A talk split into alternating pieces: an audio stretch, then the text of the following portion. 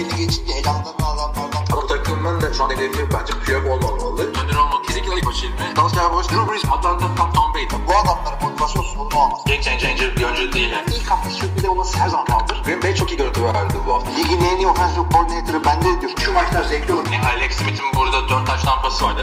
NFL'in en patlayıcı pas ucumu. Devliler. Pittsburgh Steelers denk denk. Rumba içerisinde güzel kurdurmuş. Merhabalar, NFL TV Podcast'a hoş geldiniz. Ben Kaan Özaydın, Hilmi Şertikçioğlu ile beraberiz. İşte draft bitti, her şey bitti. Fikstür açıklandı. Bu hafta o var. Ya bu hafta hakikaten o açıkladı. Lig oynanıp oynanmayacağı merak edilirken fikstür açıklanması asıl... Fikstürün açıklanması sürpriz oldu. Fikstürün içeriğinden daha çok. Canlı yayın yaptılar. ESPN'de, NFL Network'te 3 saatlik fikstür açıklama şeyi. Bunu izlemedim artık. Hani draft'ın her gününü izledim ama bunu izlemedim. Sen izledin mi? Ben de izlemedim ama bir yerden sonra da yani evde oturup başka işimiz gücümüz olmasa bile bir yerden sonra da abartmamak gerekiyor. Tam off season, tamam bulduğumuz şeye tutunuyoruz ama. Fixture açıklamaya da o kadar diyorsun. 3 saat ayıramam. Yok canım yani. Açıklansın okunuruz yani. Yani fixture açıklama olayı da NFL'de her sene draft gibi daha popüler olmaya başlıyor yani. Bundan 20 sene önce, yani 25 sene önce draft bu kadar popüler değil. Ya NFL tabii şimdi NFL'in öyle ki ligi 32 takım var, 16 hafta maç yapılıyor. Yani herkesle her sezon oynamıyor. Bilmeyen arkadaşlar için söylüyorum. O yüzden açıklanan fikstüre göre önümüzdeki sezon için başarı yani playoff'a çıkacağım mı çıkmayacağım mı için çok önemli bir şey fikstür. Yani takımlarla ne zaman değil oynayıp oynayamayacağın da önemli. Şimdi tamam izlemedim diyorum ama sonradan baktım yani. Şampiyet bağlıyorlar yayına. Diyorlar fikstürün zorluğu hakkında ne düşünüyorsunuz diyorlar. Yani şimdi diyor genç bir hoca olsam, koç olsam diyor. Üzerine düşünürdüm aman şu hafta bununla oynuyoruz, bu hafta bununla oynuyoruz da. Şimdi sezon içinde 2 ay sonra ne olacağını hiç bilmiyorsunuz ki diyor. Belki bir adam sakatlanacak. Yani fikstürün zorluğu muhabbetine ben hiç katılmıyorum diyor. Bence haklı da yani. Haklı abi yani bir takım en aşağı bir tane iki tane takım beklenmedik derecede iyi oynuyor. En aşağı bir iki takım beklenmedik derecede kötü oynuyor. Ettim sana 4 takım. Şimdi bu fikstürün nasıl olduğunu istersen biraz açıklayayım ben. Sen de o arada aç bir fikstürü önüne. Şimdi bilmeyen kimin arkadaş yani işte birinci hafta fikstürünü. Tamam. Jordan Love ne zaman oynamaya başlar falan onun mu muhabbetini yapalım? Şimdi tabii hemen. Bildiğiniz gibi arkadaşlar NFL'de 2 tane konferans var. Çok aman bu kadar da şeyiz. Fikstürün nasıl oluşturulduğunu anlamak için birazcık derine inmek gerekiyor. 2 tane konferans var AFC ve NFC. Her konferansta da 4'er tane grup. Kuzey, Güney, Doğu ve Batı diye. Yani AFC'de 4 tane. NFC'de 4 tane bu gruplardan var. Her AFC'de de NFC'de de toplamda 16'şar takım var. Toplam 32 takım. Sezon ise 17 hafta sürüyor. Bir hafta bir haftası var ve her takım 16 maç yapıyor. Bu 16 maçta şu şekilde belirleniyor. Her takım aynı grupta olduğu diğer 3 takım ile toplamda 2 defa oynuyor. Yani 6 maç grup içi maçlar. Sonra her takım aynı konferansta olduğu bir diğer gruptaki 4 takım ile birer defa oynuyor. Örneğin AFC Güney'deyiz biz. AFC Kuzey grubuyla grubundaki takımlarla birer maç yapıyoruz. Bu diğer grup her sene bir değişiyor. Toplam 4 maçta buradan geldi. 6+4 etti 10. Daha sonra her takım konferansında maç yapmadığı diğer 2 gruptan birer takım ile oynuyor. Yani 2 maçta buradan geliyor. Ama bu birer takımın takımın nasıl seçildiği önemli. Bu birer takımda da mesela biz AFC Güney'i 1. bitirdik. AFC Kuzey'deki 4 takımla zaten maç yapıyoruz. AFC Batı ve Doğu'nun da 1.'siyle oynuyoruz. Yani aynı sırada bitirdik diğer 2 takımla oynuyoruz. Buradan da böyle yani, 1-2 maç geliyor. O hakikaten çok önemli bir şey. Çünkü atıyorum Green Bay Chiefs'le oynayacakken Öteki takım işte o Chiefs'in division'daki en kötü kimse evet, onunla oynuyor. Green Bay Chiefs'le oynamış. Karıştırdın AFC'yi. NFC'yi dakika bir gol bir. Ne diyelim oraya? Ya önemli değil ya. Şey, eşleşme. Patriots işte mesela. Hani Patriots artık o kadar iyi değil Patriots. Ama birinci bitirdiği için geçincisi olan Chiefs'le oynayacak gibi evet, düşünebilirsiniz. Yani kendi division'ınızdaki rakiplerinizle bile aynı maçları oynamıyorsunuz. Öyle düşünün. Evet.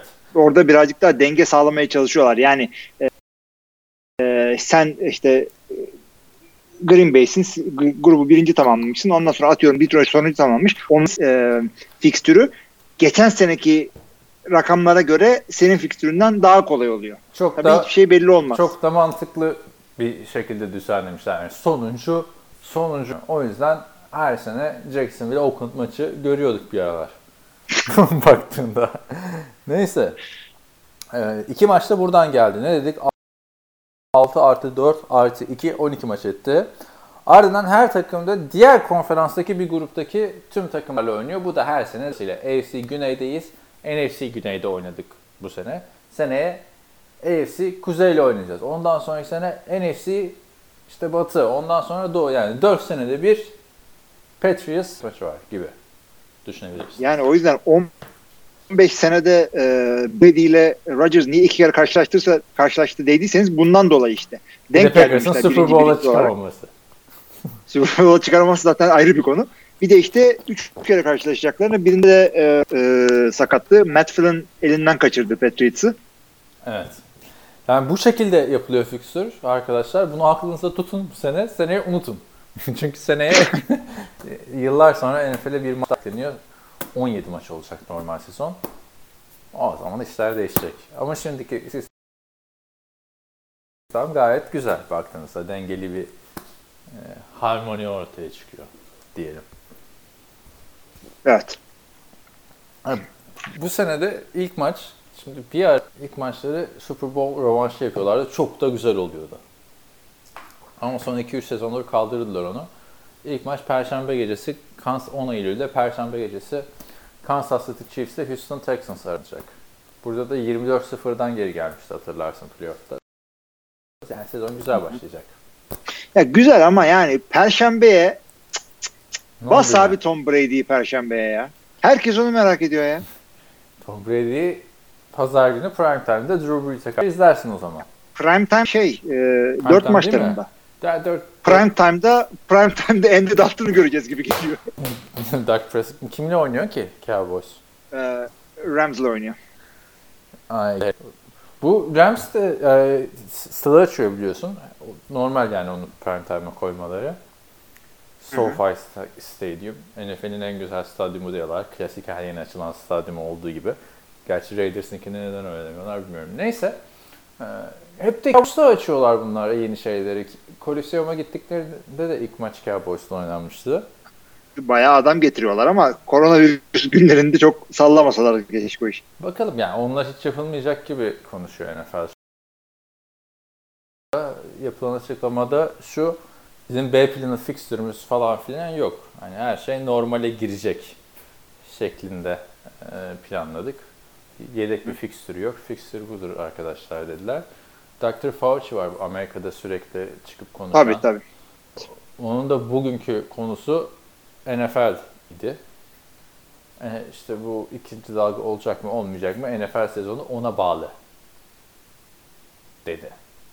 Evet ama işte NFL Donald Trump'ın sevdiği bir. Beyzbol ise o yüzden, evet. Haziran ayında başlıyor. Onlar erkene mi alıyorlarmış? Ne? Şöyle bir muhabbet var. Normalde ne zaman da başlıyor beyzbol pek bir bilgim yok ama onlar yokmuş gibi konuşacağız biz. Ne diyorsun şimdi? Fikstürde gözüne takılan bir şeyler oldu mu? Oo Packers'ın fikstürü en zoru falan diye. Abi şöyle şeyler var. Gözüme takıldı. Çok fazla division maçı var. Abartı. Yani evet. Kısaltılmış bir pre-season işte, nispeten böyle social distancing'de nasıl olacağı belli olmayan training kampları varken division maçlarını ilk haftalara niye koyuyorsun? Ben şunu istiyordum. Bir yerlerde okumuştum, kendim de düşünmüştüm. Pre-season bir şekilde oynadım veya oynamadım. Ondan sonraki 4 haftayı, ilk 4 haftayı nispeten önemsiz maçlara ver. Yani konferanslar arası maçlar ver. Değil mi? Ama şimdi burada işte Packers-Vikings maçı oynatıyorsun. Daha hazırlanmamış ki bu adamlar. Ama şimdi sen özel bir şey mi yapsınlar istiyorsun yani bu sene off-season böyle oldu diye. Çünkü evet, normalde özellikle her sene ilk maçlar division maçlarıyla başlar. Sonra sezonun sonuna doğru da division ikinci rövanş maçları oynanır. Yani salgın olmayan sezonlarda bile ilk 4 haftanın günahı olmaz diyoruz ya biz. İlk 4 hafta gerçek preseason gibi biliyoruz. İşte. Hem de bu sefer daha beter günah olacak ve önemli maçlar var. Yani Bears-Lions maçı var. Arkadaşım bu Lions hakkını yemeyin. Şampiyon olacaklar. Yani bak ben ona takılmadım. Bazı yıllarda işte çünkü öyle oluyor gerçekten. Yani ilk haftaları ona denk getiriyorlar falan filan. Ama tamam bu sene benim dikkatimi çeken şu oldu. 9. 10. haftada Tampa Bay'in mesela fikstürüne bakarsan sezonun sonuna doğru grup içi maçlar yapmıyor Tampa Bay. Yani birazcık rastgele mi yapmışlar bu işi? Anlamadım ki. Ne diyorsun? Yani bayağı bir rastgele. Çünkü rating olayı var. Şu hafta şununla bunu oynasın, bu hafta bununla oynasın. İşte Aralık ayına Lambeau'ya getirmeyelim Miami takımını. İşte öte yandan Minnesota takımında Eylül, işte Ağustos sonunda Florida'yı indirmeyelim. Öyle şeyler var. Ama bizim fantasy liginde öyle bir şey yok. Öyle bir algımızın ki 6 senede fixture zart diye çıkıyor böyle. Takımların ismini yazıyorsun. Gayet net. Burada öyle değil. Burada öyle şeyler oluyor ki işte 5 hafta boyunca takım kendi evinde maç yapmıyor.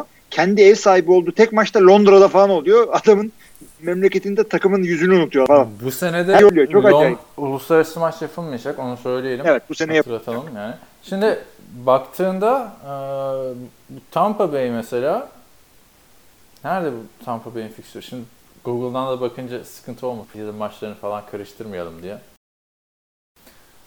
Tampa Bay'in en çok girdiğim internet sitesi bu aralar. Tampa Bay'in internet sitesi.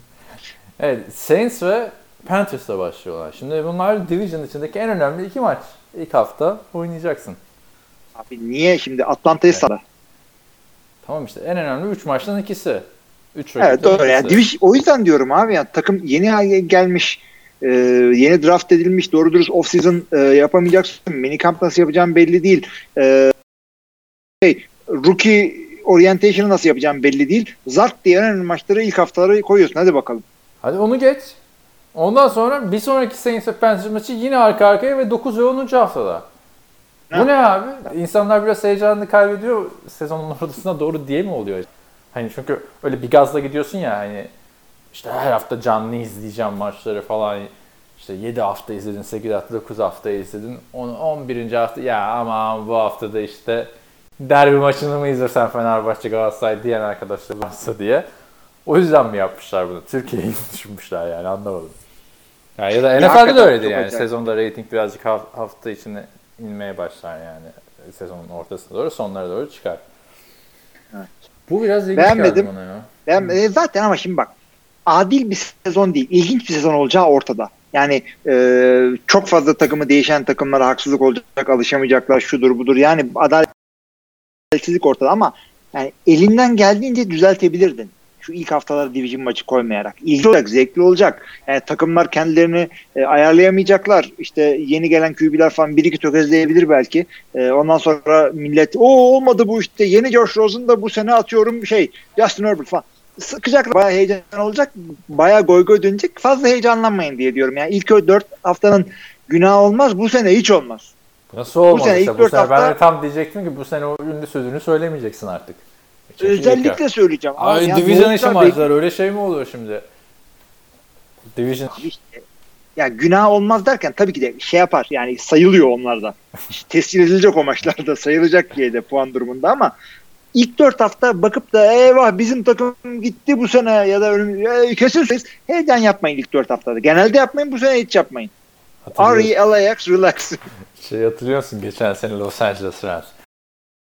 Ya Rams de işte şu anda işte çok gaza basmadan oynuyor ama bir vites arttırdıklarında dedik adamların vites koymuş. Haberimiz yok öyle gidiyormuş araba zaten. Kaç hafta boyunca Eylül'ün günahı olmaz. Hadi şimdi playoff'ta kalacaklar zorlamasınlar diye. Neyse ne diyorduk? Fixtür diyorduk. Ben beğenmedim diyordum. Ya benim de dediğin gibi birazcık yani ilk haftalarda olması değil de yani sezonun ortasında playoff diyorum, division maçlarının çok olması hoşuma gitmedi açıkçası. Yani mesela tam da Falcons kötü bir sezon geçirirse ki geçirmesi muhtemel açıkçası. İşte hücum koçu Dirk Korsur adamları. Tampa Bay'in kötü koçu yani. İşte Tampa Bay açısından çok şanslı bir şey olacak. Adamlar son 3 haftada 2 defa Falcons'la oynuyorlar. Zaten çok daha unutmuşlar diye ikisini. Neyse niye hep Tampa Bay diyenler olabilir ama Tampa Bay biliyorsunuz artık NFL'in en popüler takımı, en çok da prime time'da maç olan, maç yapacak takım. Bir tane perşembe, 2-3 tane de pazartesi var galiba. Onun dışında geç maçlarda da bayağı oynuyor. Bir de pazar partileri aynen. Geç maçları. Yani en tabii merakla beklediğim takım Tampa Bay. Yani senin daha merakla beklediğim bir takım var mı şu anda NFL'de? Tampa Bay. Tabii ki de Tampa Bay abi. Bakalım, hiç ceza şeyleri de çıkmadı bu hafta. Onun dışında hani hangi maçlar ilgi çekici vesaire muhabbetini bence yapma lüzumu yok. Çünkü Kasım ayında ne olacağı hiç belli değil. Belki Luke Falk'u göreceğiz. Bir yerden çıkacak değil mi? O yüzden istersen dev transfer haberleri geçelim. Geçelim. Bir sen bir ben yapalım mı haber? Evet, bu hafta arkadaşlar çok önemli quarterback transferlerimiz var. Jacksonville Jaguars Mike Glennon ile anlaştı. İşte şimdi Super Bowl aldılar. Oh, ben de bunu bekliyordum direkt. Niye böyle bir şey yaptılar? Ne diyorsun? Yani ne diyeyim abi, sen söyle. Ne diyeyim Mike Glennon'a? Abi şöyle söyleyeyim. Gardner Minshew 2. senesinde, Joshua Dobbs 4. senesinde ama daha starter olmamış. Rookie bir tane adamları var. Oraya birazcık bir adam almaları gerekiyordu. Ama yani 1.1 milyonu sen ver, sen al James Winston'ı. Hayır, Mike Glennon'u alacağım ben. Ne yaptı lan bu adam Mike Glennon? Niye, adam mı öldürdü? Banka mı soydu? Ne yaptı bu? Öyle diyorsun da Mike Glennon'ın 2013 NFL draftının en iyi QB'si. Ciddi söylüyorum. Adam yani, sınıfın en iyi QB'si. Diğerleri E.J. Manuel, Geno Smith, Matt Barkley, Ryan Nassif, Tyler Wilson, Landry Jones, Brett Sorensen, Zach Dysart, B.J. Daniels ve Sean Renfroe. Bu kadar. Ben o sezonu yok sayıyorum. O sene ya sorsan bana insan içinde şey derim. O sıkı draft edilmedi ki. E.J. Manuel'la şey kim abi? Geno Smith kim ya? Çenesi kırılasıcalar. Yani ama draft genel olarak kötü ya. Sana ilk 10'unu okuyayım mı draft'ın bak. Hadi. Eric Fisher, Luke Joeckel, Deion Jordan, Lane Johnson, Nicky Lanza, Barkevius Mingo, Jonathan Cooper, Tavon Austin, Dave Milliner, Chance Warmack. Chance Warmack iyi guard'tı da gerisi ne yaptı abi bunların? İşte Ezekiel Ansah herhalde en iyisi. Yani Ziggy o da iyiydi ama ya şimdi ben de 2010 draftına bakıyordum bugün. İlginç geldi bana. Orada da Endamukan Su yani ligi yıllarca domine etmedi. Ama 5 yani, sene etti ama. Birazcık iyiydi evet. Ha 3-4 tane takım değiştirdi. Çok ceza iyiydi falan filan. Yaşlanınca değil de bir anda böyle bir şey oldu ya. O Los Angeles Rams'a gittikten sonra her sene başka takımda oynayayım. Böyle de para kazanılıyormuş. Abi, milletin pazarlık yapıp öyle. Ağız kokusunu çekeceğimi alırım her sene 12 milyon dolar biter. Bakarım öyle. Hem de gezmiş olurum diyor adam yani. Zaten defensive tackle gelip sıkıntısız oynayabileceğin yani işte sistem bana uymadı zaten çok fazla olmayacak bir mevki. Tabii ki Noska 3-4 defensive tackle ile 4 defensive tackle 1 teknik, 0 teknik, 3 teknik bunlar fark ettirir ama o kadar da değil. Zart diye oynayabilirsin yani o pozisyonda. O da zart diye oynuyor gittiği yerde.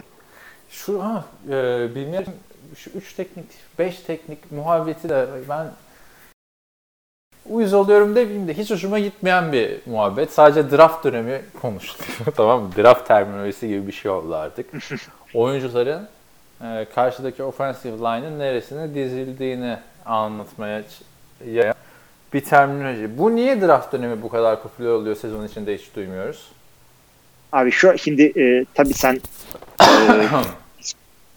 koçluk yapınca sürekli duyduğum bir şey hem defansta ama şey dediğinde haklısın. Olayı ne? Çünkü sıfır tekniği oynamak, center'ın kafasında oynuyorsun. Adama bodoslama giriyorsun gibi bir şey demek genelde. İki gap oynuyorsun genelde. Nose tackle dediğimiz adamlar böyle oynuyor. Onun dışındaki defensive tackle'lar eğer 3 değil de 4 varsa line. Yani even front şeklinde diziyorlarsa yani direkt kafaya dizilmiyorlar. Basitinden anlar. Şimdi bu adamın karşısındaki guard'ın sol tarafına yerleşen bir savunma oyuncusu olması NFL'deki kariyerini neden etkiliyor? Bize bunu söyle. Abi şöyle etkiliyor. Adamın direkt kafasında oynamakla dış omzunda oynamak çok farklı. Direkt kafada oynayınca adama bodoslama girip iki gap oynuyorsun. Ortayı tutup linebacker'ların iş yapmasını sağlıyorsun. Genelde kendin sack ve kendin şey yapmıyorsun. Peki bu adamlara öteki türlüsü öğretilemiyor mu? NFL'e gelene kadar öğretilebiliyor ama ideali şudur diyorsun yani. İdeali budur diyorsun. Cornerback'inde bump and cover yapanlar bir ara çok meşhurdu. İşte Green Bay'de Al Harris'la McMackenzie vardı. Ama ondan sonra direkt shadow coverage yapanlar daha meşhur oldu. Artık da onlar yani vücut yapısı ve oyun tarzına hangisine uygunsan ona göre seçebiliyorsun. Hatırla Aaron Campbell vardı defensive end. Bir anda 3-4'e geçince adam outside linebacker yapmaya çalıştı. Olmadı, Jacksonville'e gitti. Hangi koç gelince 3-4'e geçilmişti savunmada? Don Capers gelince. O da Aaron Campbell'da Jacksonville'e gidip gayet de başarılı olmuştu. Packers'ın harcadığı şeylerden biri. Yeteneklerden yani biri. 3-4'ün faydasını gördü Green Bay aslında. Ya gördü de Enkman'ı oturtamıyor musun sisteme? Ben NFL'de onu yani, hiç anlamıyorum yani. Çok abi. Da iyi adamdı. Green Bay'de de çok seviyorduk. Elinden geleni de yaptı ama adamın vücut yapısı dış linebacker oynayacak kadar belli dönmüyordu. Bir kere coverage yoktu adamda. Yani pas coverage yapması gerekiyor. Gerçi aynen öyle. Şunu dedirten Packers yönetimi de utansın yani. Super Bowl öncesi dönem diyoruz artık. Takıma neyse. Ne diyorduk abi? Ama sen hani koçluk yaparken 3 teknik, 5 teknik muhabbetine ben sıfır ölçüde veriyorum diyorsun ha? Sırf 0'dan 9'a kadar olan teknikler değil. Bir de guard'ın iç omzuna dizilme diye bir şey var. Ona göre de işte 1i, 2i gibi de dizilebiliyorsun. Ondan sonra linebacker'ların dizildiklerine mesela şey diyorsun. Bir tekniğe dizilen bir tane defensive tackle düşün. Arkasında, tam arkasında duran bir linebacker'ın tekniği de 10 oluyor yani 1-0 geride diziliyor yani line'da dizilmiyor demektir. Yani onların şeyi var yani bu bir konuşma dilidir bu yani. Oyuncularına da anlatıyorsun yani bunları. Tabii ezberletiyorum yani sınava alıyordum bunları abi herkes de biliyor. Ya böyle Yaşar Kemal'den falan bahsetmek yerine gerçekten Amerikan öğretmen. Yaşar Kemal'i edebiyat hocası öğretsin ben sana Vince Lombardi'yi öğreteyim. Güzel. Güzel bir yaklaşım. Evet ne diyorduk? Konumuza geri dönelim istersen. Mike Glennon Jacksonville Jaguars'a gitti diyorduk. Sen biraz tepkilisin bu transfere değil mi? Tepkili değilim ama şu zamana kadar beklemelerine tepkiliyim. Yani veteran bir tane QB, veteran bir tane adam bulundurmak gerekiyorken bu adamın Mike Glennon olması. Yani Mike Glennon'ın en büyük avantajı ligin en uzun QB'si olabilir. Başka hiçbir özelliği yok adamın. Çok da kötü bir QB değil. Şu anda gerçekten ligin en uzun QB'si olabilir. 2 metre 1 santim boyunda. O da hatırlayanlar olur belki James Winston'ı alma sebebi. Lerinden evet. Bir tanesi yani. Mike Trubisky'yi de o aldı. Hayır, Trubisky ondan sonra mentorluk yapsın diye getirirler. Mark Sanchez'i getirirler. Sonra o ortaya böyle bir Trubisky çıktı. Yani adam ilk sezonunda bu QB'leri görünce. Yani adamın takımdan kesemediği tipleri sayıyorum. James Winston, Trubisky. Oakland'a gitti. Derek Carr'ı kesemedi. Derek Carr'ın yediğini de kesemedi. Ya şimdi Mike Glennon 2013 draftının ikinci turunda ilk geldiğinde fena değildi ilk sezonunda bence. Tabii gösterdi bir şey. Gayet güzel oynamıştı. İkinci sezonunda işte Lovie Smith'in takımın başına geçmesi ve Josh McCown'u getirmesi. Yani Josh McCown hep söylüyorum ben NFL tarihinin en gereksiz quarterback'lerinden biri bence. Yani gelsin yüzüne de söylerim falan diyormuşum. Yani hem McCown'un kariyerini bitirdi hem Tampa Bay'i bitirdi. Josh McCown'un cebinden başka kimseye faydası olmayan bir hamle oldu. Ondan sonra da bu adamın kariyeri boyunca hep backup olarak gözüktü. Hiçbir yerde başka bir şans almadı.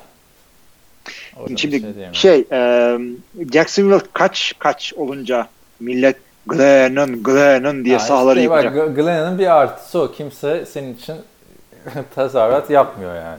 Abi tamam da Gardner Minshew senin de yerini falan kaybetmiş bir adam yeri geldiğinde. O yüzden oraya sağlam bir tane. Bu sezondan bir beklentisi yok mu Jacksonville'in? Yani Mike Glennon'la mı şey yapacaksın? Ya. Gardner Minshew işte sophomore slump'a geldi. Hemen veteran adamız game manager'lık. Ya sen Newton'u, sen al şeyi Andy Dalton'u. Vallahi Cam Newton'u niye almıyorlar ya? Abi Dallas'ın ikinci QB'si, yedek QB'si Jacksonville'in bütün QB'lerinden daha iyi. Şimdi Gardner Minshew Endal'da değil mi? Yok, dediğin doğru. Yani Gardner Minshew işte kendini çok sevdirdi ya böyle. Hani yok işte kısa şortlar giyiyor, kot şortlar, işte bandana, bıyık mıyık. Yani Tom Brady ile bir fotoğrafı vardı. Fotoğraflardan biri 24 yaşında, biri 42 yaşında diye hani. O yüzden sempati duydurduğu için takımda herhalde. Bu arada Josh Dobbs da takımda duruyor şu anda, onu da söyleyeyim. Josh Dobbs duruyor, onun startı yok. Yani şeyden kovalandı resmen. Pittsburgh'te Big Ben'in arkasında 2-3 tane şey vardı ya, zibidi vardı ya, onların hiçbirisini takımdan kesemedi. Mason Rudolph'lar işte o Duck'lar, Buck'lar vardı, bir de bu Mason vardı ya. Ya. Bir de Duck vardı işte. Duck Mack bunu kesti. Duck kim ya? Ya ördek neydi herifin adı? Ha, Devon Jones mu diyorsun? Ha, evet. Bir dakika, Devon Jones muydu? Adamın Devon Hodges. Devon Hodges gibi. Neyse abi işte o zibidilerin hiçbirini kesemedi. Josh Dobbs. Kesemez tabii. Yani o Josh Dobbs da işte Tennessee Chiefs'in bir quarterback oldu. Evet. Bir de Landry Jones vardı, oranın efsanesi. Landry Jones. Oranın ağası odur yani. 2C'ydi o. 2 sene önce JT Barrett vardı. Hiç kimseyi kesemedi. Ya Josh Dobbs tabii drafta girerken birazcık hani nasıl söyleyeyim, şu anki Jack Fromm'un olduğundan daha popüler girmişti. İşte Tennessee çıkıştı. Direkt şey yaptılar. Peyton Manning'le idmanlar yapmış, kamplar falan filan. Geçen sene işte Foles sakatlanınca par topar aldılar. Şimdi baktığında harbiden Josh Dobbs, Gardner Minshew ve Mike Glennon'u toplayınca hani şimdi böyle bir kesin yargıya da varmak istemiyorum da Gardner Minshew bana hiç umut vermedi franchise QB olarak. Yani bu adamlar geçiş sezonu QB pozisyonunda diyeceğim yani. İlk senesinde fazla yüklenmeyelim çocuğa. Daha kötü birinci senesi olup da toparlananlar oldu. Daha yani şu ana başlayıp olmayanlar oldu. Yani adamların bizim bilmediğimiz bir şeyleri bilme ihtimalleri var koçların. Yani koç diyordur ki yani adam daha hazır değilken sahaya soktuk, bir şeyler yaptı. İşte bu sezon eksikliklerini şunları yaparsak, bunları yaparsak bence starter olacak bir QB. Yani kendi adam hakkında böyle bir düşünceye varması gayet doğal bir şey. Ama yanlış varırsa da head coach ve GM'leri takımdan ederler. Yani şu haliyle bu adam için tutmazsa Jacksonville'in sezonu çöpe at. Yani Jacksonville'in sezonunu zaten şu anda geçen seneki Bengals gibi bir halde bence Jacksonville. Jacksonville'in sezonlarını teker teker değil, beşer çöpe atıyor. Bir bakıyoruz böyle bir gidişatına. Bunlar 5 sene sonra bir daha sormadan. Aynen öyle. Evet, sende ne var haber olarak? Mike Glennon'un bu kadar. Güzel bir Mike Glennon'un bu kadar. Yine bir free agent signing var. Oakland Raiders Davante Booker'la sözleşme imzalıyor pazartesi günü. Ve işte şimdi Super Bowl aldılar. Her takım için bunu diyorsun da bir gün bir takım Super Bowl olacak yani. Abi az ihtimal. Kötü takımlar için söylüyorum bunu. Genelde olmayayım diye. Şey falan desene diyorsa. Green Bay Packers ilk turun sonunda Jordan Love aldı. İşte şimdi Super Bowl. Hadi işte bakalım. Ya tamamlık laf. Ya Super Bowl için bir hamle değil o. Evet ama sonraki Super Bowl'lar için. 3 tane yüzüğü taktığında 2027 sezonundan başlayarak 3 tane yüzüğü taktığında bunları çıkartırım ortaya ama. Şimdi bir tane yorum gördüm. Diyor ki ünlü bir yapmış herhalde. Ünlü bir yorumcu. Hatırlamıyorum ismini. Bold prediction yapıyorum. Jordan Love, Aaron Rodgers'dan daha fazla Super Bowl kazanacak. Ya sanki Aaron Rodgers 5 tane kazandı da bu adam 6 tane kazanmaya çalışacak yani. Hani yani ne olacak abi? Bu arada bir tane Super Bowl kazanmak da kötü değil arkadaşlar, bakmayın. Eskiden bunun standartı bir Super Bowl'du. Tom Brady bozdu yani işi. 6 tane de alınmaz ki. Yani arkadaşlar hakikaten yani bir şey zannetmeyin yani. Sağda solda birilerle karşılaştırmayın Tom Brady'yi. 6 tane Super Bowl ne demek abi? Ben yani o kadar takip kazanmak bir de. Peyton Manning'in kariyerinin hemen başından sonra takip etmeye başladım. Yani adamdı Peyton Manning, ben takip etmeye başladım da. 5 yıllık adamdı. Neyse. Sonra Super Bowl'unu aldı.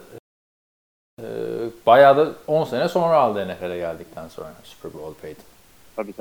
Ama kimse de sadece bir tane Super Bowl aldı falan değil mi? Peyton için Aaron Rodgers'e denene kadar. Tabii ama bu da 4 tane Super Bowl. O zaman kariyerin sonlarılar. Kariyerin sonlarında tekrar canlandı işte. İşte 4 Super Bowl'a çıktı, 2 tanesini kazandı. Yanlış mı hatırlıyorum? Gerçi aynen. Packers'da birazcık o şey de diyorlar ya. Adını söyleyeyim ben. Hani tek Super Bowl'a çıkması. Evet. Onu da kazandı. Şey. Çocuk %100'lü oynuyor. Ne yapsın bu çocuk? Değil mi? Adam öldürdü bak. Bak söyle. Devin Booker abi üstüne bir şey söylenmeyecek haberlere girmeyelim. Ne yapacak? Yani Devin ne yapacak yani? Kaç senedir? Devin Booker şey değil miydi bu? İşte şeyin Broncos'un bir türlü bir kafayı çıkaramayan o arada. O şimdi takımın zaten 3. running back'iydi. Ben esas şu Drew Brees'e gelecektim Rodgers'tan sonra. Evet, burada bir kesinti yaşamışız.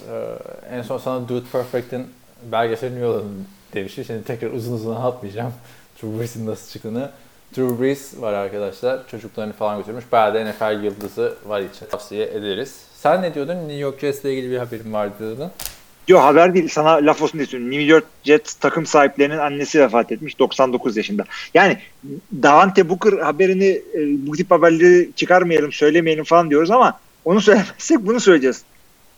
Söyleyelim yani, niye? Yani belki önemli bir figürdür. Önceden söyleseydin araştırırdık yani. Adını duymadıysam önemli değildir. Ben bilmiyorsam önemli değildir. Bir anda öyle oldu. Evet. Bu hafta çok fazla gelişmemiz yok. Hala çoğu yıldız oyuncu draft edilen, yıldız oyuncu dedik ne alaka? Yıldız adayı değil mi? Kontrat imzalamadı. Tua Tagovailoa kontratını da imzaladı. Evet. Nasıl abi? Bir anda ismini söylemeye başladım herif NFL draft'ta dinleyince. Öğreneceksin abi. Tagovailoa. Çok zor geliyordu. Artık hiç o kadar zor gelmiyormuş. Garoppolo'yu yazmak mesela ne kadar zordu ilk geldiğinde lige, hatırlasana. Yani çift P mi tek P mi? Onun dışında pek kaç şey tane L var ya da. Evet. Yani. Bu brokoli gibi. Tua'nın sözleşmesini de söyleyelim istiyorsan. Tamam. 4 sene 30 milyon, 30.275 milyon tamamı garantili. Zaten artık standart sözleşmeler Sam Bradford'dan ağzı yanına. Hı-hı. Hatırlarsın 2012 öncesi NFL oyuncuları normal süperstar gibi, yani çaylak oyuncular süperstar gibi sözleşmeler yapıyordu. 70 milyon dolar almış Sam Bradford. Ardından gelen Cam Newton 22 milyon dolar almıştı. Şimdi tabii günümüzde enflasyon demeyelim buna da salary cap'lerin artışıyla bu şeylere dayandı. Bu ihtimalle de Joe Burrow, Jared Goff diyecektim adama. O kadar anlatıyor ki. 35 milyon dolar alacak. İlk sıra olduğu için. 33-35 o civarda bir şey alacak. Ama bunlar yani senelik değil. Yani diğerlerinin bir senede aldığı paraları bunlar 4 senede alıyor. Değil mi? Doug Prescott olsa yüzüne bakmaz o kontratın. Üstüne basar geçer. Tamam. O da bir tane röportajını izledim Joe Burrow'un bu hafta. Ailesinin şeyinde yaşıyormuş, bodrumunda yaşıyormuş, basement'ında. Tabii yurtta yani kalamıyor adam. Babası buna diyormuş ki dünyada herhalde diyor 20 milyon euro ailesinin basement'ından çıkmayan bir sen varsın tabii diyormuş. Adamın odası falan da çok ağır Star Wars ayrağı demiş. Perdeler merdeler Star Wars'muş abi.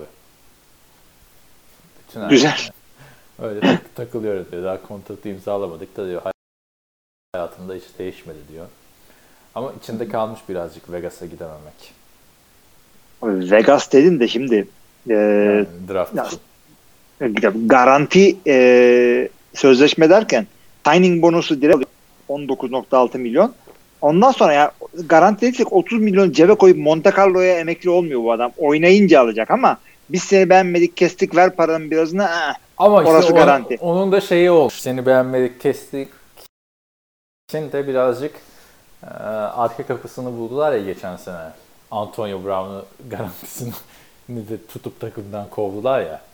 Ya tabii yani. Şimdi Antonio Brown'luk da yapmayacaksın bir anda. Adam şok içinde. Bir de haklıydı yani. Yani Antonio Brown haklı da şey diyor, NFL Oyuncular Birliği bana hiç destek olmadı. Böyle saçmalık mı olur? Garanti sözleşmemizi aldık. Olay çıkardık diye garanti kısmı da gitti sözleşmenin diyor. Evet. İşte götürttürmeyeceksin. Tuha bir tane Cadillac Jeep almış. İşte $40,000 civarı o Jeep'te. Jeep değil de SUV Türkiye'de maalesef adı Jeep olarak kaldı. Biliyorsun bizim dilimizde öyle.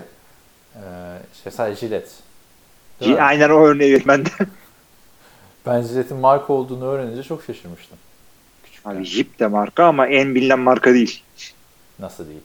Ama Jeep de yani en bilinen Jeep markası Jeep değil. Yani Türkiye'de yani ya ne gördüğün... yanlış bir şey çıkarmıyorsun. Abi en bilinen Jeep markası Jeep değil. Demek ki en bilinen öyle Jeep yani, markası Jeep. En popüler diyeyim o zaman ben sana. Yani sokakta baktığın 100 tane Jeep görsen, SUV görsen kaçı Jeep marka değil mi? Ne ki en popüleri? Hiç dikkat etmiyorum ki. Yani Range Rover bilmem ne, Land Cruiser falandır Türkiye'de. Şeyleri de sayarsan tabii bu Türkiye'deki en çok ne var ben sana söyleyeyim. Dacia Duster. Neden? O da Jeep değil ki aslında ya. Aslında Jeep ama 4x4 gerekiyor. 4 çeker zaten en çok popüler. Neden olduğunu söyleyeyim ben sana. İnşaatlarda 4x4 zorunlu. Özellikle Avrupa Birliği projelerinde. En ucuz 4x4 de bu. Bir projede çalıştım biliyorsun Amasya'da. Kapının önünde abartmıyorum sana 10 tane Dacia Duster var. Ama bir de onun şeyi de yok değil mi? Otomatik vitesi var falan da yok. Ben hatırlıyorum. Vallahi hiç kullanmadım. Orada. Clio Sembol'a binerim daha iyi. Ki öyle yaptım. Arabada şimdi herkes de varsa istemezsin yani. Herkes de Porsche var mesela değil mi? Böyle renk olunca yıkanılan araba. Çünkü o da o klasmanın en popüler arabası ya da en klasmanın uygun fiyatlısı abi diye. O senin mesleğinde parayı bulan avukat Porsche alıyor. Parayı bulan... hayatta anlamam. Öyle. Ferrari'ye binerim daha iyi. İlk hak edişte Mercedes alınır. O bir klişedir inşaatta. İlk hak edişi alıyorsun. Hemen böyle gidip bir çay içmeden doğrudan Mercedes bayine giriyorsun. Ya sana da şey oluyor mu mesela araba kullanırken? Sende hangi araba varsa o arabayı daha çok görüyorsun. Çok uyuz olduğum bir olaydı benim o. Algıda seçicilik oluyor evet. Aa. Veya şey oluyorsa arkadaşın veya işte beğendiğin bir arkadaş özel bir şey aldıysa onu dikkat edebiliyorsun ona. Özel bir marka aldı mesela. Çok sevdiğim bir kız var. Evet. Megane Coupe aldı. Her yerde o arabayı görüyorsun. O da yerde, sen her yerde her yere baktığında o kızı görüyorsundur da kendi kendine hiç öyle çok beğendiğim bir kız Megane Coupe aldı. Yani... Sen de nereye baksan Megane Coupe mi görüyordun? Tabii. Abi ya şu anda şey zaten arabadan anlıyorum falan zannetmeyeceğim. Araba kullanıp da en az anlayan adam benim. Nereye baksam o kızı görüyorum muhabbetini de çok iyi şey yapmışsın. Nereye baksam Megane Coupe. Megane zaten kızın Megane. Nereden geldik?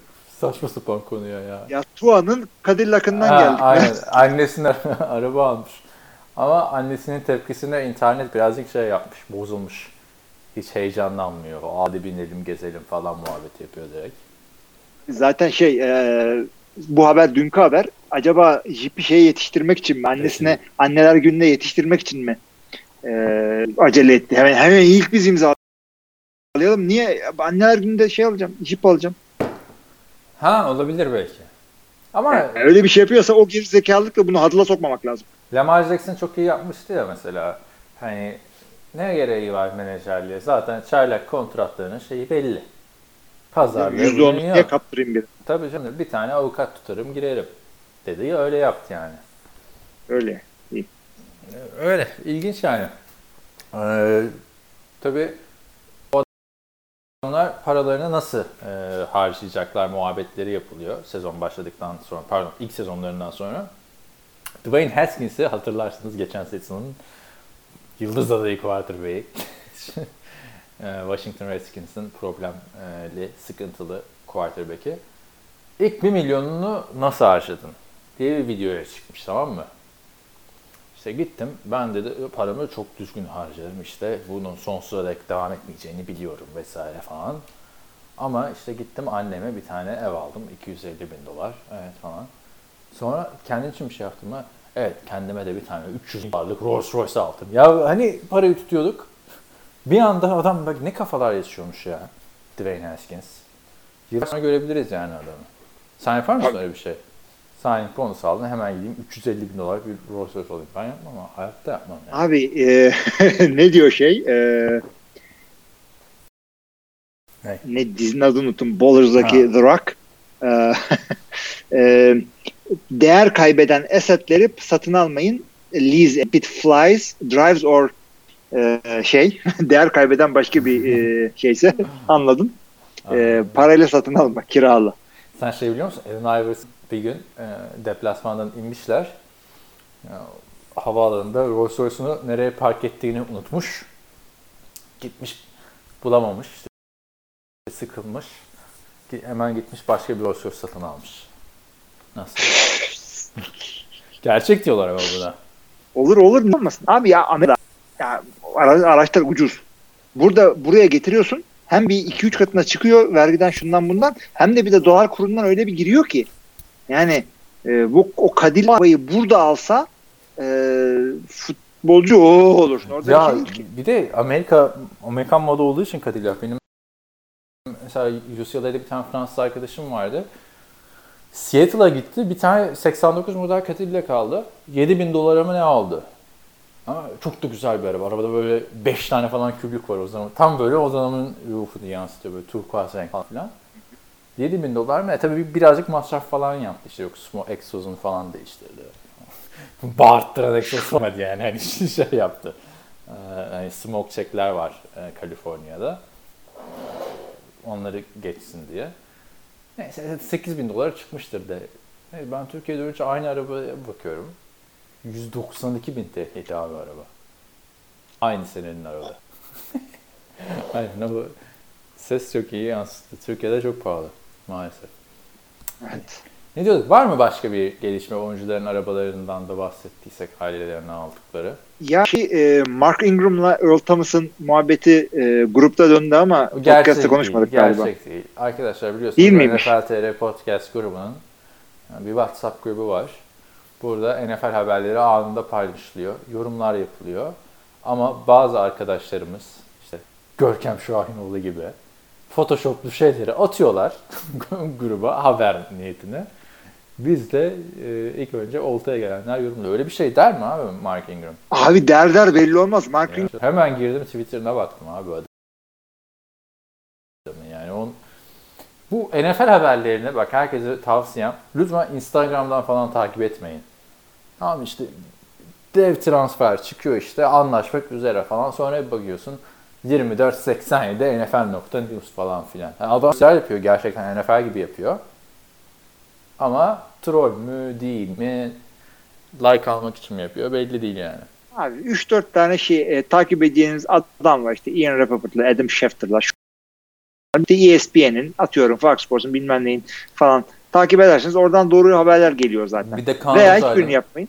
Hatırlamıyor musun? Bir de işte Kaan Özaydın. Peyton Manning'in şey yapmasını o surata şey çarpma muhabbetini ben sana 2 yıl önce söylemiştim. Sen ajan olur mu öyle şey yapmıştın. 2 sene sonra çıkmıştı o. Ben nasıl derinlik sen şeyi de bak hakikaten çok haklısın. Peyton Manning demişken sen Denver'ın Super Bowl kazanacağını da 2 sene önceden bilmiştin. Ya. Aynen. Michael Jordan da işte Denver kazan diye bahis oynamış. Denver'ın Packers'ı yendiği şeyde. Öyle yapıyor abi. Parayı alıyor tamam mı uçakta? Ya let's go Denver I said Denver would win falan filan diye bağırıyor böyle. Öyle bağırmıyor tabii de işte Denver kazanıp tarzı bir şey diyor yani. Aynen. No, Peyton Manning'in muhabbetini NFL'den önce söylemiştim. Ne olay olmuştu değil mi Al Cezire'nin o dönemde? Şimdi unutuldu. Evet. Başka var mı? Başka sorum var. Haberimiz var bir tane daha. Jim Harbaugh pişmiş aşağı soğukta çalışıyor. Jim Harbaugh kim dersiniz? Michigan Üniversitesi'nin head koçu. İşte Baltimore koçu John Harbaugh'un Küçük kardeşi karşılıklı o Super Bowl San Francisco'nun karşılıklı Super Bowl oynadılar. Abisi kazandı. Bu da Michigan'a gitti. Olsun da Peyton Manning önceki quarterback'e. Evet. John Harbaugh'da şeyin quarterback'i. Nerede oynamıştı? Neyse şimdi çok fazla gittik. Ya olarak. John Harbaugh oynadı. Jim oynamadı. Jim oynadı. John oynamadı. Bir kesinti yaşadık. O sırada Hilmi Çeltikçioğlu anlatmaya devam etti. Ben dur dedim ona. Dur dediğimi duymadı. Biraz daha anlatmaya devam etti. Dur dedim değil. Kayda girdik zannettim. Bir daha anlattım. Üçüncü anlatan çok bir şey demedim yani. Bak kayıttayız değil mi? Aynen. Şöyle. Ya işte bunlar karşılıklı Super Bowl oynadılar. O Super Bowl'da John Harbaugh kazandı. İşte elektrikler kesildi. Yarım saat bekledik falan. İşte onunla ilgili espri yapıyor. Espri şu. Ya bu onlar annelerine birbirini şikayet ediyor. Biri diyor ki anne diyor kim ışıkları kapattı. Öteki diyor ki anne can topu vermiyor bana. Güzel espriler vardı. Siz bir kere duyduğunuz için güzel ama ben 3 kere anlattım. Orada da Joe Flacco ile Colin Kaepernick McDonald's reklamına çıkmışlardı. O Super Bowl'dan sonra işte bu ünlü bir McDonald's reklamı vardı. Larry Bird ile Michael Jordan'ın horse oynarlar. Yani şuradan atacağım, buradan atacağım. Big Mac'ini oynuyoruz vesaire. Aynısını McNuggets'da oynuyorlar. Tamam mı? Big Mac yani Big Mac nereye, McDonald's nereye değil mi? Kalitesiz olunca elektrikler kesiliyordu yine. Neyse tabii o zamanlar Kaepernick'in umurunda değil bu muhabbetler. Neyse sen haberine gel. Önemli bir şey söyleyeceğim. Haber şu. Normalde üniversiteye, yani high school'dan çıkıp üniversiteye girdikten sonra 3 sene içerisinde NFL'e girmeye hak kazanıyorlar oyuncular. O zamana kadar drafta giremiyorlar. Jim Harbaugh diyor ki yani birinci seneden sonra yapalım diyor. Bir sene oynasınlar ondan sonra girme hakları olsun. Ve diyor. Aynı zamanda diyor ki giremeyen oyuncu, orası çok kritik bence, gelsin de oynamaya devam etsin. Yani eligibility'sini kaybetmesin. Şu anda arkadaşlar yani siz 3 sene geçti. Ben NFL draftına gireceğim dediniz, seçmeniz, kontrat da alamadınız, ben okula geri döneyim. Hayır diyorlar. Sen drafta kendini declare ettin, artık giremiyorsun diyorlar. Okula girersin de oynayamazsın bir daha. Aynen, okulda seni almaz yani öyle futbol bursuyla oynayamayan adamı ne yapacaksın? Hatırladın mı? Montgomery vardı. 2003'te Ohio State running back'i. Bu adam drafta erken girmek istiyordu. Çünkü takımdan mı kovulmuştu? NCAA'de sıkıntılar yaşamıştı. Baya NFL'le hukuka girmişti. Aslında şimdi okusan hoşuna gider senin o dava. Ne 2013'te de bana şeydim. 2003. Ha 2003. Neyse yazalım onu. Neymiş? Önümüzdeki podcast'ta da anlatırız. Böyle dediğim. Morris Claret diye bir adam. Morris Claret. O neymiş başka? Ya oluyor erken girilmek için başvuruyor bir takım ortaya şeyler koyuyor bir mahkeme diyor 2004 draftına girmesi için izin veriyor ona ondan sonra Federal Temiz Mahkemesi izin vermiyor Supreme Court'ta davayı almıyor o yüzden bir sene sonra giriyor drafta draft ediliyor ondan sonra sezon başlamadan adamı kat ediyorlar adamın hikayesi bayağı komik ondan sonra meşhur bir adamın evinde falan kalıyor davayı ediyorlar falan film oluyor, dizinin ürünü bir şey oluyor. Eğlenceliydi. Bakarız şimdi. Ne diyorsun John Harbaugh'un bu dediğine? Oyuncular istedikleri zaman girsinler NFL'e. Sonra da seçilmezlerse geri gelsinler. Abi seçilmezlerse gelsinler diye bir şey olmaz. Evet. Yani onu kaç sene ara mesafe koyacaksan koy. Şu anda 3-2 mi yapacaksın? Yap. 4 mi yapacaksın? Yap. Ama yani drafta girmek profesyonelliğe adım atmak demektir. O adımı attıktan sonra sen zaten o kafayla bir daha oynayamazsın. Yani adamlar o zaman yapacaklar. Aman sakatlanmayayım drafta gireceğim diye Ekim'den sonraki oyunlar maçlara doğru dürüst konsantre olamayacaklar. Efendime söyleyeyim drafta hazırlanmak combine hazırlanmak için saçma sapan akademiye gidip bir anda olimpiyata hazırlanan atlet gibi hazırlanmaya başlayacaklar ona falan filan. Aynı zamanda bir de öteki taraftan düşün takım için de büyük sıkıntı. Adam drafta giriyor, seçilmiyor. Ben geri geldim. Ama biz liseden adamı aldık. Ona ne yapacağız? Değil mi? Recruiting sınıflarını o kadar kastık ettik. Sen adamın önünü kapatıyorsun şimdi. Yani. Evet. O zaman recruiting'e bir yerden sonra o kadar önem vermeyeceksin.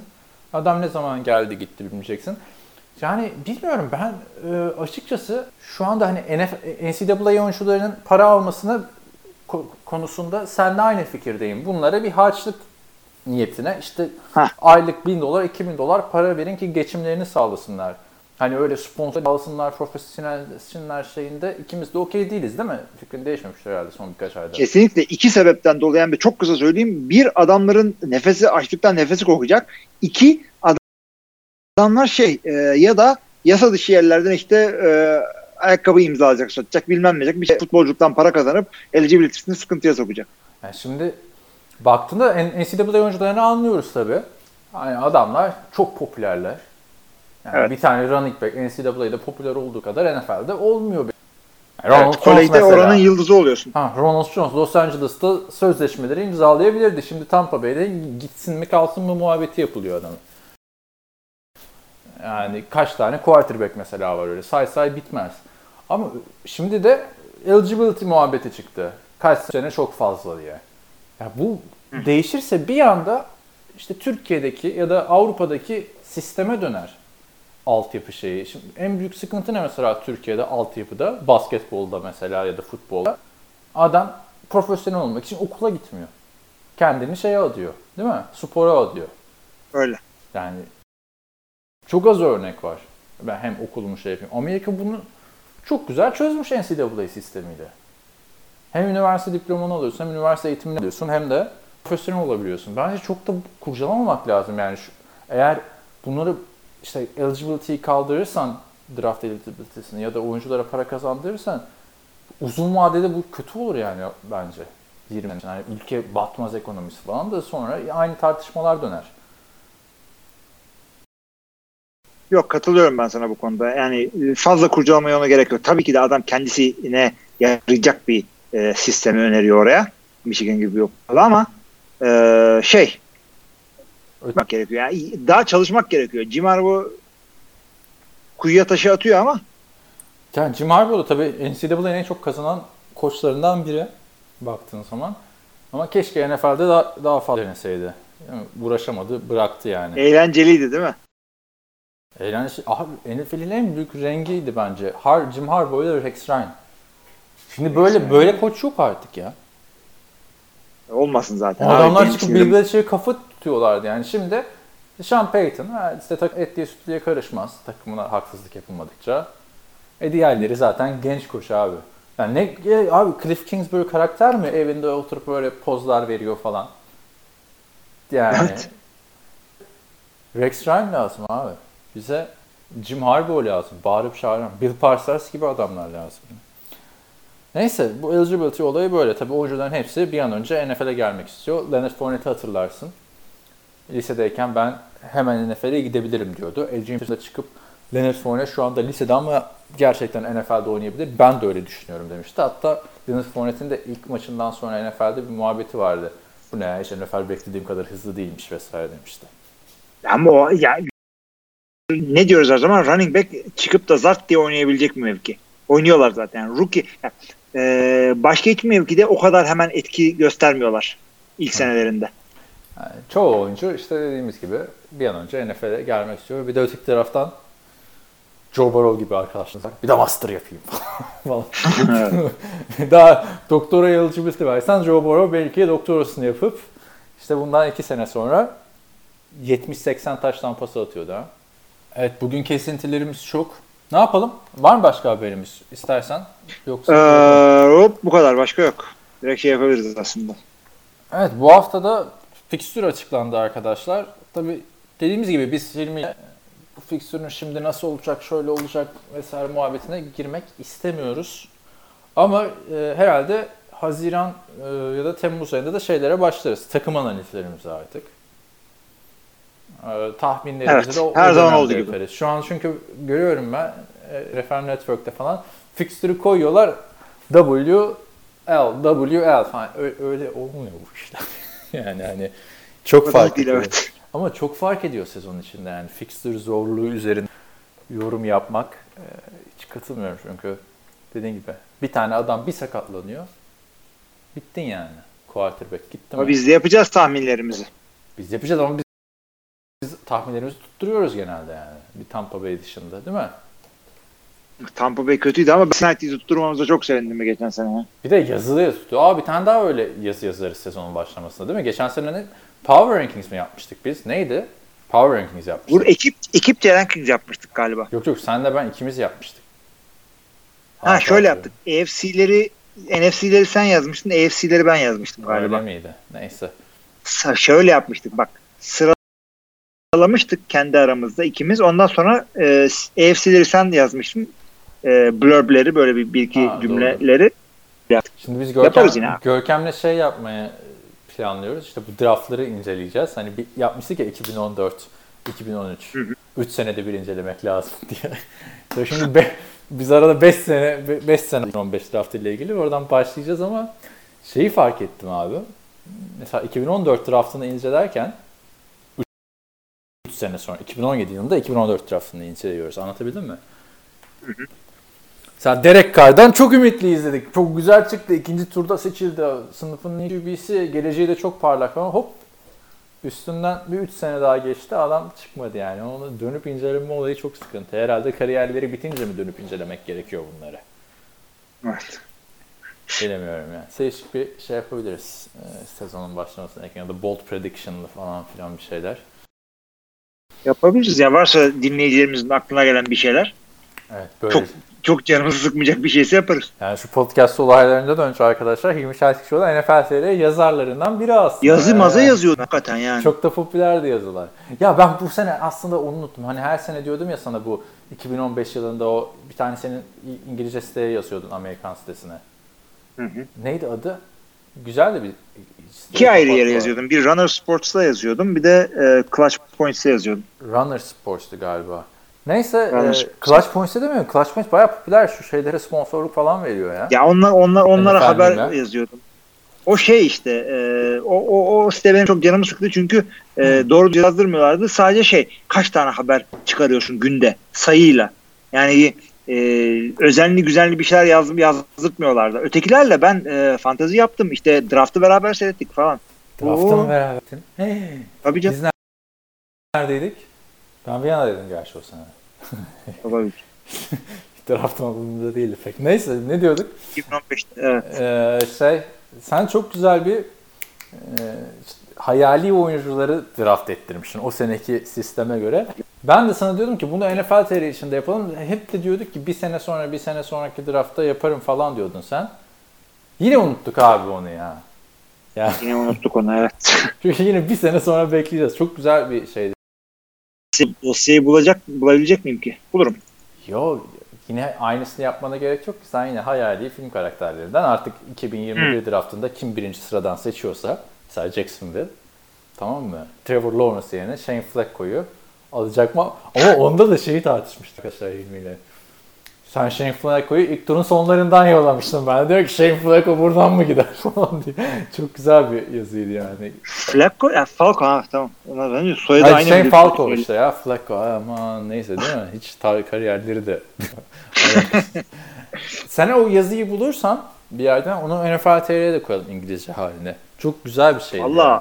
Çok koyalım da şey olmasın. Bu adamları onun için yazdım ben. Yazarız altına da. Adı yok artık. Var mı? Yok diyorum ben. Çünkü yazının güzelliği mesela işte ilk sıradan seçen takımın ihtiyacı quarterback ama sen 15. sıradan seçen takımın da işte tackle ihtiyacını bildiğin için işte tackle yolluyordun oraya falan. Hı. Öyle yani işte. Neyse parayı veren düdüğü çalıyor işte. Güzel yazıyı kapıyorlar. Artık ne desek değil mi? Evet. Ne diyoruz? Kapatıyor muyuz? Madem kapatalım. Buyurun. Evet arkadaşlar bu hafta da böyle minimumda olan konusu bir podcast dinlediniz. Bizi dinlediğiniz için teşekkür ediyoruz. Devam etmek isteyenleri soru cevap kısmına bekleriz. Herkese iyi haftalar. İyi akşamlar.